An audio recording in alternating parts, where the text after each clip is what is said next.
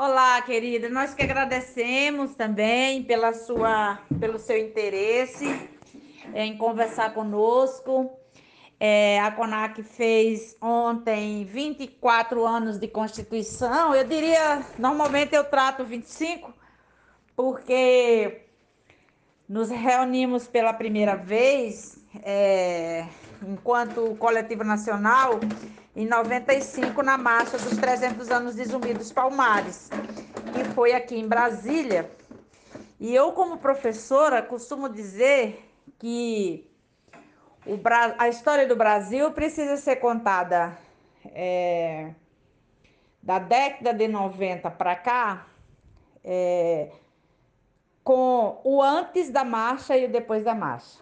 Porque a marcha foi um ponto, foi um fato importante, relevante para a vida e para mudança de concepção e compreensão da pauta racial no Brasil. Né? Então, é, mas, como organização, nós nos constituímos no dia 12 de maio de 1996. Nos constituir no dia 12 era sim já uma negação e uma insurgência ao 13 de maio, que a gente não reconhece como tendo sido abolição. A abolição ela não cumpriu o papel que ela evidentemente deveria ter tido. Então, é, não é à toa que é dia 12, é porque era assim uma insurgência ao dia 13. Bom, é, nós estamos. Nós resolvemos comemorar ou é, lembrar dos 24 anos da CONAC, é, Tereza, por várias razões. Primeiro, porque nós estamos vivendo um momento de muita tensão no Brasil, cujos sujeitos com marcadores de raça é, são os mais afetados. Digo isso, os negros, os indígenas e os ciganos que nem ninguém nem fala. Então, é, comemorar ou celebrar os 24 anos da CONAC foi também uma espécie da gente reanimar a nossa esperança e construir é, uma sociedade menos racista, menos desigual. E, ao mesmo tempo, estabelecer com a sociedade brasileira como um todo a importância dessa pauta, da pauta dos quilombos, né? Então, da existência dos, seis, dos mais de 6 mil quilombos do Brasil, e que num momento como esse de pandemia, é, só é, aparece e não aparece na grande mídia, mas é, entre nós, os parceiros, que é com quem a gente dialoga e a gente está tentando furar essa barreira o descaso que, que o Estado brasileiro tem com as comunidades quilombolas. Então, é, na verdade, é, a confraternização ou a celebração dos 24 anos da, da, da CONAC é uma forma da gente mostrar para o Brasil e para o mundo os descasos é, do Estado brasileiro com as comunidades quilombolas, que não começou com a pandemia.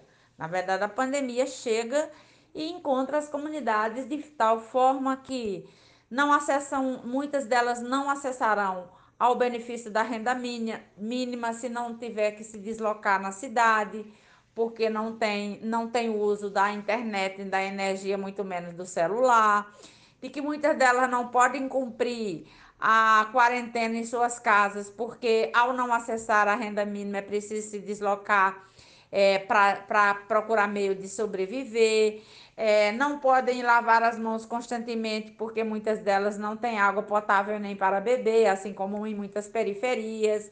Então, a, a celebração dos 24 anos, Tereza, tem um cunho celebrativo que ao mesmo tempo é um lugar e um espaço que a gente entendeu ser de uma grande denúncia do racismo, da exclusão e das desigualdades é, entre negros e branco, negros e índio e branco no Brasil. Bom, nós começamos ontem, a programação foi ontem, com a abertura com uma, uma boa conversa ali é, pelo, pelo canal do Brasil de Fatos. É, essa programação vai até o dia 31. Nós teremos várias atividades. Essa semana nós temos mais duas lives, uma que vai tratar da questão de Alcântara, que é uma questão de mais um, um genocídio que o governo Bolsonaro quer fazer. Quando o mundo todo clama para as pessoas ficarem em casa, Bolsonaro quer expulsar as pessoas. E é, nós temos também é, uma outra que vai ser é, sexta-feira para a gente tratar. Nós temos uma outra live sexta-feira que é para discutir a, a atuação do parlamento é, e o papel dele. Dizer que nós tivemos também uma vitória ontem no parlamento, mesmo que uma vitória parcial mas nós conseguimos não deixar ir à votação a, a, medi a, a medida provisória 910, que de uma vez só entregava parte do patrimônio brasileiro aos grileiros de terra e as populações tradicionais em geral seriam as principais afetadas, então nós ajudamos nessa construção.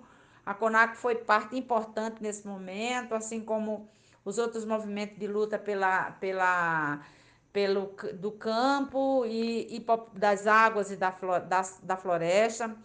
É, então, a programação se estende, nós vamos conversar com as ex-ministras de Igualdade Racial, pelo menos aquelas que nós compreendemos que foram, que fizeram parte de governo legítimo, como é o caso da Matilde, o caso da, da Nilma Lino Gomes. Nós vamos ampliar nossa conversa sobre conjuntura nacional e internacional com o MST. Nós vamos continuar divulgando os vídeos das homenagens que receberemos, tanto dos diretores que estão, como dos que ah, já passaram, dos fundadores e de pessoas importantes na nossa construção de movimento social. Mas tem uma coisa, Tereza, que nos, nos, nos é muito caro, que foi ontem também que fizemos o, fizemos o lançamento do nosso manifesto Vidas Quilombolas Importam. Então, é, nesse momento de pandemia, em que a vida dos trabalhadores, das pessoas negras, dos indígenas, dos periféricos está sendo jogado, está sendo tratado como lixo, nosso manifesto vem afirmar que as vidas quilombolas importam, assim como a vida dos assentados, assim como a vida dos pescadores, assim como a vida dos ribeirinhos, assim como a vida dos trabalhadores da saúde, assim como a vida de todas as pessoas importam.